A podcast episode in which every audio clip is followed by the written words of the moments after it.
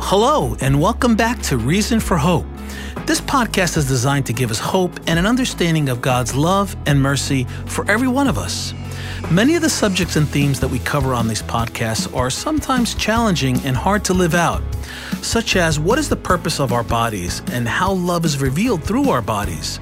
These truths about sex and love are countercultural. And then how do we share these important truths with our family and friends? Wow, now that's tough but important. We always have to be ready to answer about our faith with charity and gentleness. What we need to do is share that we are all a beloved child of God and that we see each other as children of God. And everything follows from that. The more we are able to encounter that love of God, the more we are able to receive the Holy Spirit who teaches us the truth. God wants us to experience a profound life giving love. Jesus always took this approach with sinners, and so should we. And today is packed with truth, lots of truth. Our guest today is Christopher West, and what a story he's got for you. Do you know what Eros and Agape are? Well, you're going to find out about that today. Also, you can subscribe to this podcast if you haven't already done so and give us a good rating. It helps us get the word out.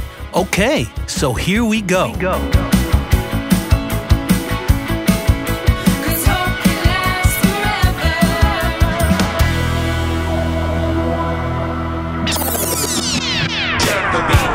Do you know? Do you know how much she loves you so? Do you know? Do you know how much she loves you so? Okay, here we are. Uh, we're back with uh, David Hajduk, our theological uh, expert and uh, theologian here at Array of Hope. And I love our conversations. And today's conversation is that we're going to be talking about love, what it means. And in particular, we're going to be talking about two kinds of love, eros and agape. So many of us probably know what eros means, or we think we might know what it means, but not too many people know what agape means. So let's dive into this, Dave, and kind of articulate and explain the differences between the two and what they mean here in our church. Okay, great. So, eros, which we in our culture, I think, have hypersexualized, and uh, usually when people think of the erotic, they tend to think about the sexual, right? Uh, there's certainly a relationship between eros and sexual love, uh, but eros is broader and um, bigger than just sexual love. Eros could be defined as the the desire for all that is good and true and beautiful but the desire to possess that for oneself. So many times this is considered to be an ascending love. It brings me out of myself and grabs all that is good and true and beautiful in the other. St. John Paul II defines it as the inner power that draws man toward all that is good, true, and beautiful. But it's still an egocentric kind of love. It's still self directed because I'm looking at the good in the other, but I long to possess it as a good for me, you see.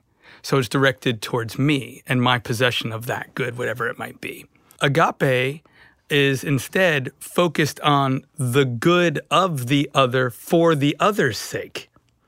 So instead of looking at the other as a good for me that I long to possess, I'm considering the good for the other for that other's own sake, independent of any good for me. So sometimes that's called a descending love. A descending love. It's a it's a it's a selfless love, a self-giving love, uh, versus what might be called a more selfish love of eros. So, Dave, you know, one of the main criticisms of Christianity, especially in sexual teaching, is that it seems that we're so uptight about sexual pleasure, that it's bad, or sex is bad, or the body's dirty we're kind of always squashing the potential of pleasure and happiness for people. You know what I mean? So, uh, I mean, is there room for Eros and Christianity and its understanding of sex and marriage? Right. So it would seem at first that the answer would be no to that, right? Because Christianity emphasizes self sacrifice, it, em- it, emphasizes the giving of oneself for the good of the other, a disinterested kind of love. It looks to, you know, Jesus on the cross as total self giving as its, as its exemplar. But the thing is, Eros and Agape are more like two sides of love. Uh, in, in a previous podcast, when we talked about love as being, you know, to give oneself, we we talked about how, um, you know, the the really love is about the other and the other's good, and me giving myself for that other person's good, as if my own interests don't factor in. But we all know in real life and in real relationships, we never merely love somebody just for their own sake. Right? I mean, uh, think about telling your wife that, you know, I love you for your own sake, dear, but you do nothing for me. like, you know, I mean, it's ridiculous. Yeah, it lasts You about know, five minutes. Exactly. You know, and you get rightfully get slapped across the face. Like, I, I think that there's, it's clear that we're attracted to stuff in other people. Um, so in Love and Responsibility, John Paul II actually talks about three movements of love. He talks about the love of attraction, which is I'm looking at the other person and things in them that I'm attracted to. I'm attracted to their sense of humor. I'm attracted to their, you know, how they look. I, I'm attracted to their intelligence. There are all kinds of things that I could be attracted to. Now, ultimately, I can't separate those things from the person, him or herself, um, because that would be, in a sense, not really being attracted to them, but only attracted to this or that thing. But nonetheless, um, clearly there are traits and values in a person that I might find attractive. So that's the love of attraction. Then he talks about the love of desire, which this is more, I think, what we see with Eros, is that I long for the other person as a good for me. Somehow that other person is even beyond the different things I see in them that I'm attracted to, but I see them predominantly as as some one that I want to have in my life because they represent such a good for me. And they represent that good for me because I perceive in them something that completes me, you know, some lack in me that they fill.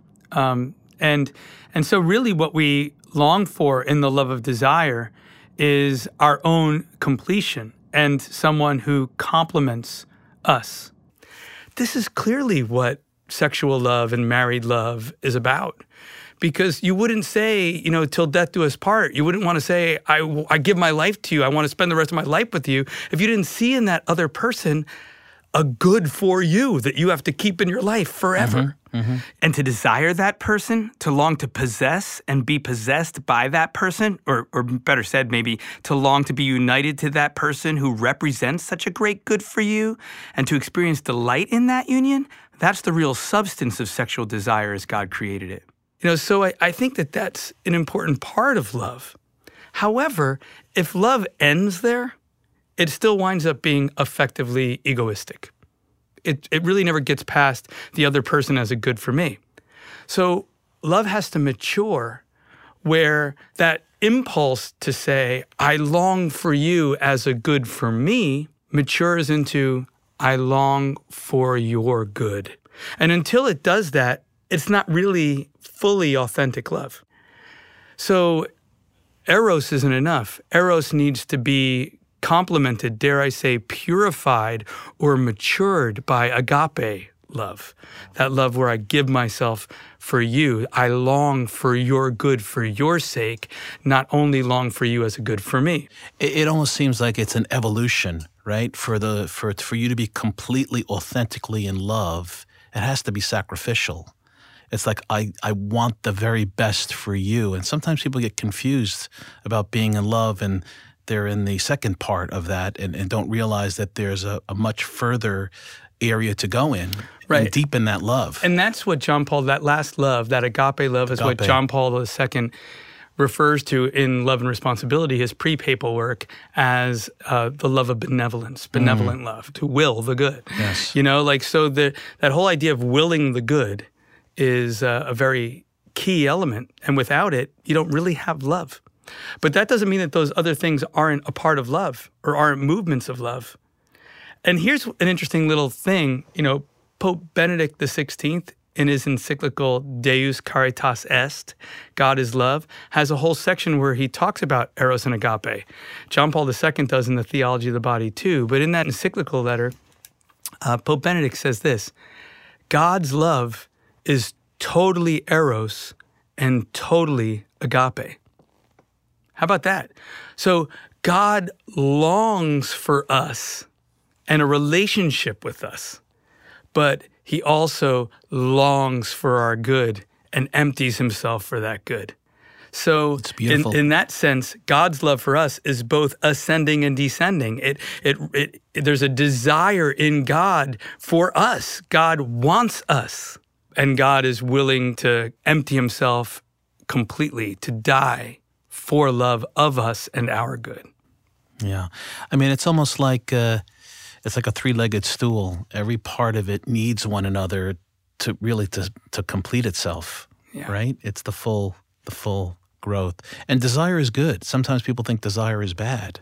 Right. And I think that in this element that you're bringing up, we see how it fits into Christian life and Christian marriage. It, desiring your spouse is a good thing.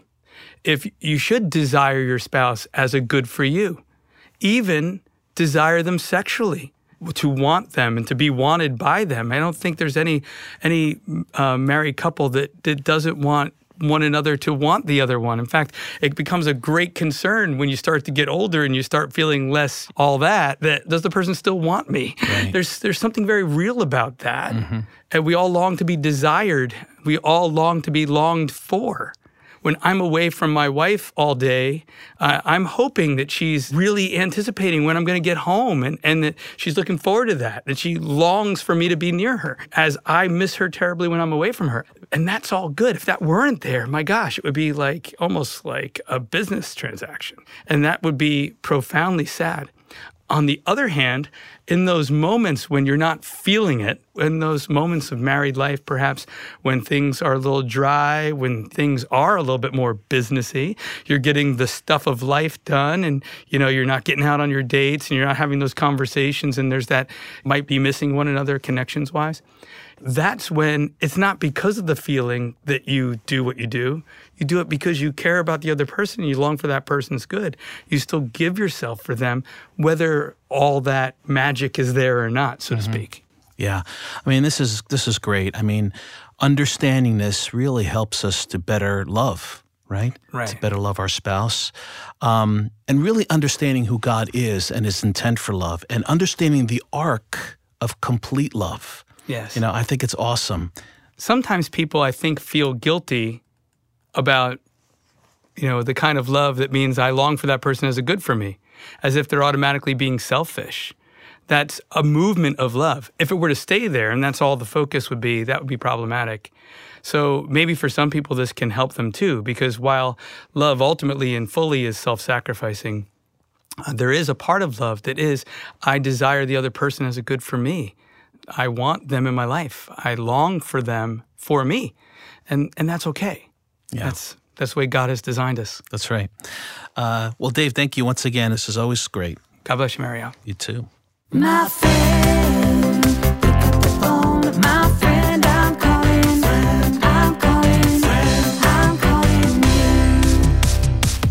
So I think I'm going to make our surprise caller today Father Wojciech. He is our one of our chaplains here at Array of Hope. He is the pastor at Our Lady of Victories in Harrington Park, New Jersey, uh, and he is a really, really great man, a great priest. So let's see if I can get him. One ringy dingy, two ringy dingy. I don't know. Nobody picks up the phone anymore ringy dingy. Hello, Our Lady of Victories, may I help you? Is this Father Wojciech? Mario, what do you want, Mario? What do you need? Father Wojciech, wait a second. what the heck? Yes, Hey, how did you know it was me?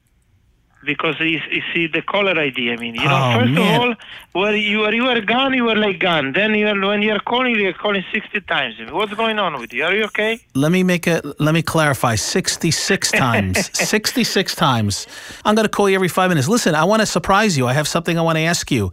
Um, you know that we record a live podcast and I'm recording you right now. Can I can I ask you some questions regarding our faith? Will you be willing to participate? I mean, but give me some easy ones. You know. Wait a minute. Wait a minute. You are a priest, right? Yes. Okay. So you you uh, uh, every question you should know the answer to, right? Maybe. I love your candor and your honesty. You know, you're you're a good man. You're a good priest. So, uh, We uh, should know, but not. It, it doesn't mean that we always know the answers. You know. so uh, this is my question. This is our theme, Father. Our theme this week is eros and agape. You know, the the origins uh, of the uh, of the word love, the Greek word. Would you be able to share a little bit your thoughts about that and the differences between the two, if there are there is a difference, and what the interpretation scripturally between the differences is? Yeah. So I think the best way that was explained ever this the, these two words was by Deus es Caritas, by Pope Benedict XVI. You know, he gave the two explanations very beautifully. That there is a that was a Greek word eros, it, which is more, it goes more to the passion, to the carnal love, and uh, but then there is the agape, which is the love beyond the carnal and and more in the in the sense of giving some, one's life for someone else. So love like Jesus on the cross. But then Pope Benedict XVI gives a beautiful explanation that the love of of Christ on the cross had both because he was passionate about the people, about their souls, about their salvation, and at the same time, it was a love that gave his own life for the people. So they were two joined. Is a perfect uh, union with the two. Hmm. That would be my simplest explanation. You know, Yeah, no, that that's good. I love that. I love he was passionate about his passion. You know, so this is like a beautiful play on words, also and on the meaning. Yeah. Yeah, I love that in the Greek language, there's so many ways that you can express the word love. Uh, much more uh, detailed in expressing that word. I love that. Do you know that? I know those two for sure, but I don't know the. Uh, I mean, there is also Phileo, the one that that also Peter, when there is the dialogue between Peter and Jesus at the very end of the of the Gospel of John after the betrayal of Peter. There is also the, this. Uh, uh, Jesus is asking Peter, "Do you do you phileo me? Do you do you love me as a, as a brother?" Mm-hmm. because Jesus didn't want to challenge and to put too high of a standard to Peter since he just betrayed him. And Peter says, uh, Peter says yes, but then finally comes this word of the of the of the agape. And Peter says, Lord, you know, you know everything. You know that I love you. Yeah. Peter realizes that he's not. It doesn't come from his effort, but it comes from the grace of God to love him. Mhm. That's beautiful. Well, listen, that's it. That wasn't too hard, right? Okay, that was. I mean, yeah, you gave me a chance. I think you were you were easy on me. You know. No, no. You're a, you're a good man and a good priest, and, and we pray for you all the So, time here at Array of Hope. And Thank we, you so much, and thank greetings you. to all the array of hope, and, and thank you for all the good that you do for, for, for all of us. You know, Oh, peace. You too, Father. Okay, we'll talk God to you bless soon. you. Okay, bye bye. bye bye.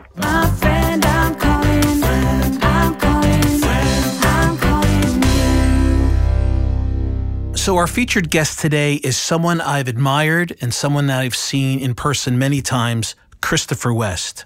He is a proud husband, a father of five. His global lecturing, best selling books, and multiple audio and video programs have also made him the world's most recognized teacher of St. John Paul's theology of the body.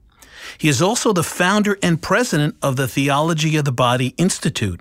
His work has been featured in the New York Times, on ABC News, Fox News, MSNBC, and countless Catholic and evangelical media outlets. I am super pumped to have Christopher here with us today. Okay, so here we have Christopher West with us today, and we're very excited to have you, Christopher.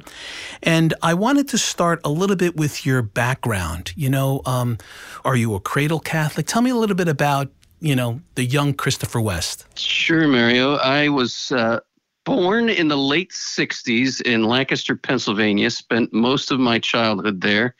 I was raised a Catholic, baptized a Catholic. Uh, went to Catholic schools starting in seventh, or sorry, starting in third grade. It was 1978, and that was the year Saint John Paul II became Pope. Hmm. It was my my first year at Catholic schools. Uh, I remember um, the death of Pope Paul VI. I remember the election of Paul the, of of John Paul First, and we got all these these holy cards were passed out to all the kids in the Catholic schools of John Paul the First, the smiling Pope. And then I remember being utterly shocked. You know, 33 days later, he's dead. Wow. And then the Yeah. election of John Paul II, I'll never forget this day because uh, we had this Polish nun who who was like a teacher's age. She was retired. She usually sat in the back of the class, you know, correcting penmanship or whatever. She was quiet as a mouse. But this day she had been glued to the television down the hall and she throws open the classroom door screaming at the top of her lungs, "He's Polish! He's Polish!" I was like, "Who's Wow. Polish?" Little did I know what an impact this Polish Pope would have on my Yeah. life, but I'm, I'm getting ahead of myself. I, I was raised on what you might call, and I've come to call, the starvation diet gospel.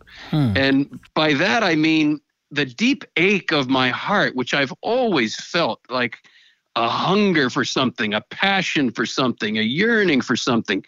The basic message I got was well, those hungers are bad. They're only going to get you in trouble. You need to repress all that and follow all these rules, and you'll be a good, upstanding Christian citizen. Uh, well, I tried that for a while, but the hunger becomes overwhelming. So in my teenage years, I became a pretty quick convert to what I call the fast food gospel, Hmm. which is the secular culture's promise of immediate gratification for the hunger. And Mario, if you think about it, if the only two choices in your mind are starve or eat the chicken nuggets, Hmm. I'm going for the chicken nuggets because I'm hungry. And and Right. don't lie to me, the, the chicken nuggets taste really good going down. Yeah. Um, but if that becomes your diet, you're going to get pretty sick. Right. And so fast forward to my college years and and I'm I'm internally I am spiritually very sick from having indulged in all that grease and sodium so to speak.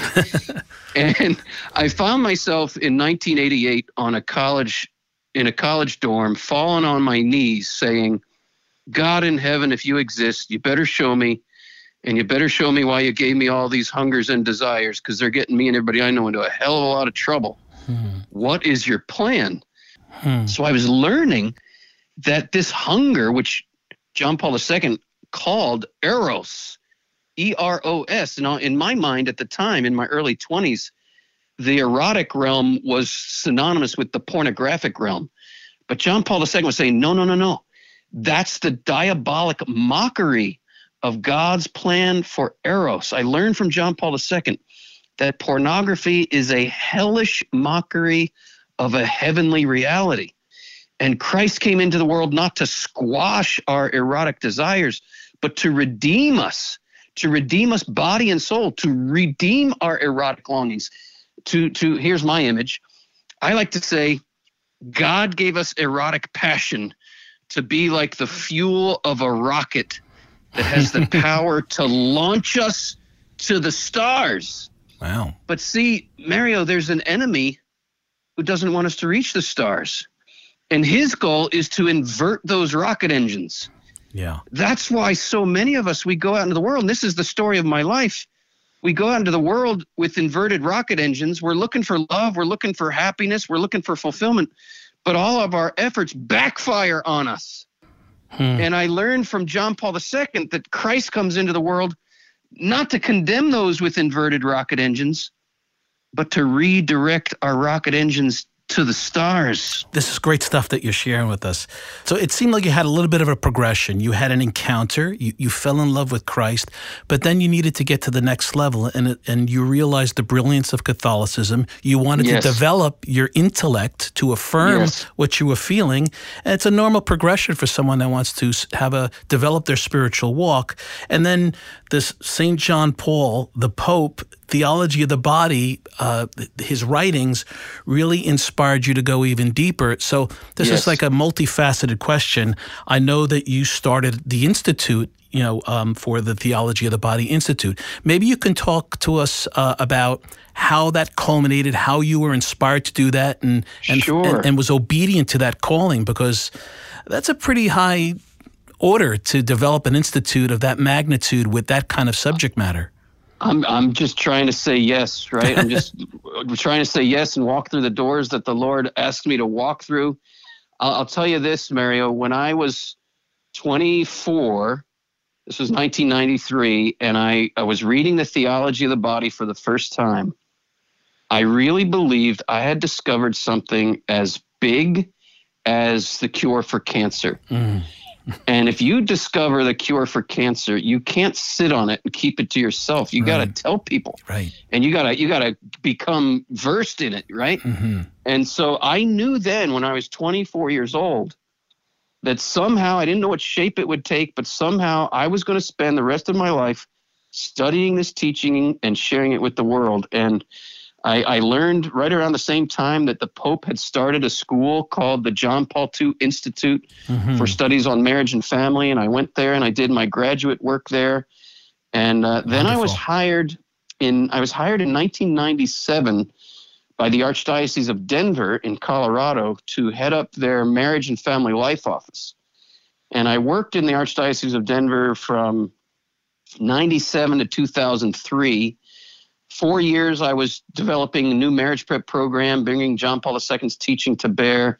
And then another three years I was teaching in the seminary out there. And at that time is when my work started to attract some uh, national and international attention because there were people before me who saw the importance of John Paul II's teaching for sure. And I was greatly inspired by them. But it hadn't really been brought to bear in, in marriage preparation. And developing this new marriage prep program uh, attracted some attention. And of course, I was working with Archbishop Chaput in Denver, and he started opening doors for me around the world. He, uh, I'll, I'll tell you what was a real game changer. This was 1998, and it was the 30th anniversary of Humanae Vitae, Pope Paul VI encyclical, reaffirming the church's teaching on contraception. And Archbishop Chaput gathered around him a little advisory committee to help him draft uh, a pastoral letter on the 30th anniversary of Humanae Vitae. And I was part of that little committee. And um, that letter that Archbishop Chaput drafted started opening doors around the world for him to speak into these issues. And because I was the marriage and family life guy under him, uh, I served in that capacity as his advisor on those issues. He started bringing me with him to these events. And I was speaking at these same conferences where Chaput was speaking. And uh, that started opening doors for me. And eventually, uh, I decided, my wife and I decided to move our young children back to Pennsylvania to the East Coast, where I was from. She grew up in Maryland, I grew up in PA. And we wanted to raise our family here. So we came back here, and some colleagues and I here in the East Coast started the Theology of the Body Institute in 2004. That's awesome. That's awesome. You mentioned before Eros, and today's theme is actually Eros and Agape. So maybe you can share with our listeners what the difference is between the two. Yeah, I want to emphasize not so much the difference, I want to emphasize the harmony. Hmm. I want to okay. emphasize the unity of these two loves, right? Er- we, we often put these in opposition, and that is wrong. These two loves are not in opposition. John Paul II, Benedict XVI, Pope Francis, they're so clear. And this goes back to the fathers of the church. The fathers of the church looking to evangelize the world they were trying to reach, which was largely the Greeks at the time, they said, We're not afraid to use your language. Most people are used to thinking of agape as a synonym for divine love.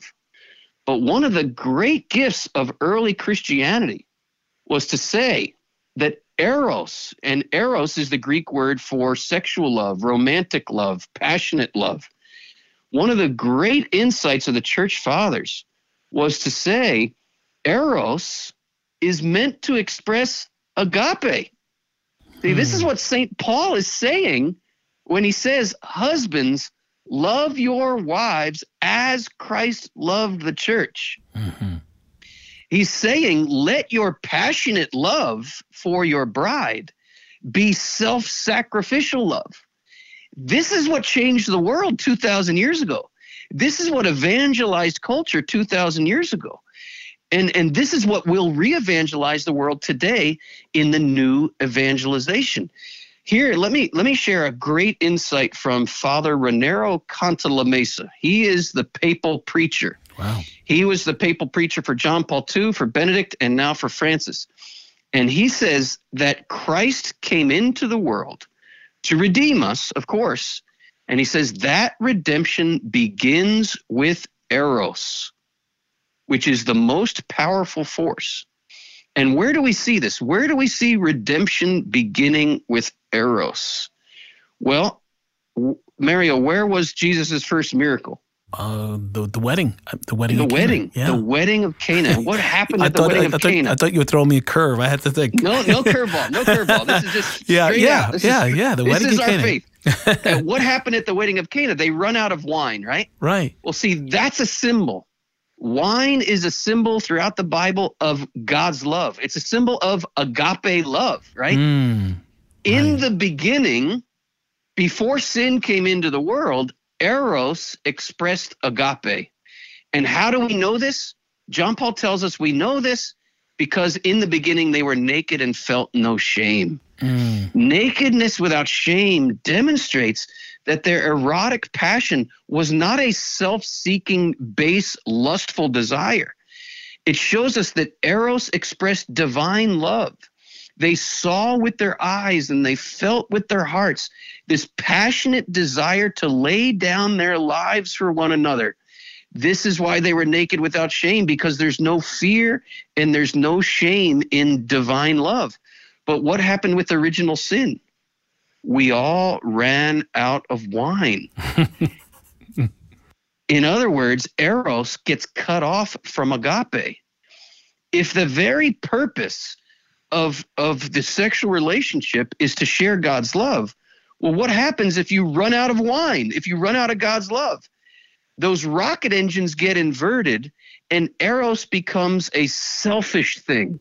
Hmm. Well, now we can understand the first miracle of Jesus. What does he do? He restores the wine in superabundance. He restores agape to eros, and he invites us to drink up.